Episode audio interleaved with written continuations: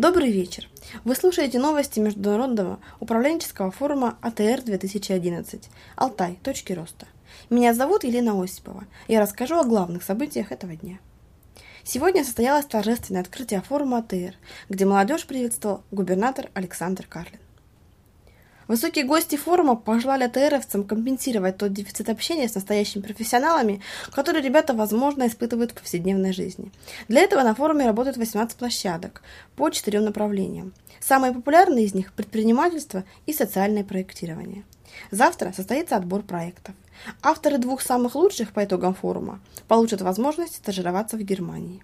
Все остальные достойные проекты также получат государственную поддержку. Условия жизни на форуме АТР в этом году продуманы более тщательно. Полевая кухня три раза в день кормит полуторатысячную армию молодых людей. На территории лагеря работает баня, умывальники и биотуалеты. Но, к сожалению, не все желающие смогли получить деревянные настилы, а свои коррективы в распорядок дня вносит погода.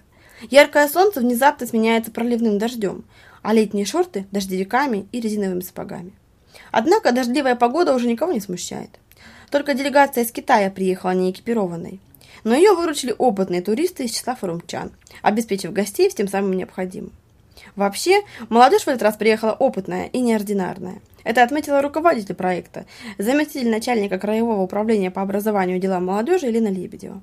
По ее словам, тем, кто хотел помажориться, дождь основательно подмочил репутацию. Азбуку построения бизнеса постигали сегодня весь день начинающие предприниматели. Одна из образовательных площадок была посвящена развитию негосударственных дошкольных учреждений. Главный специалист Краевого управления по образованию делам молодежи Маргарита Прохода провела семинар для начинающих бизнесменов, планирующих создать на своих территориях частные детские сады. Это направление бизнеса развивается по государственному заказу, поэтому на форуме АТР этой площадке уделено особое внимание. Также состоялся мастер-класс от Татьяны Бедаревой, владелицы усадьбы в селе Красногорское.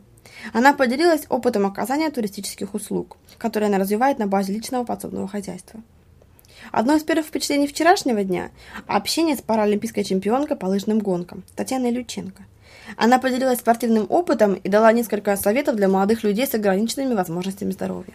Сказала, что форум посещает второй год с удовольствием, но жизнь в палатках считает экстремальным приключением. Хотя самое большое удовольствие участникам форума доставляет жизнь на природе, на берегу горной реки, общение у костра в окружении молодых, талантливых и перспективных людей.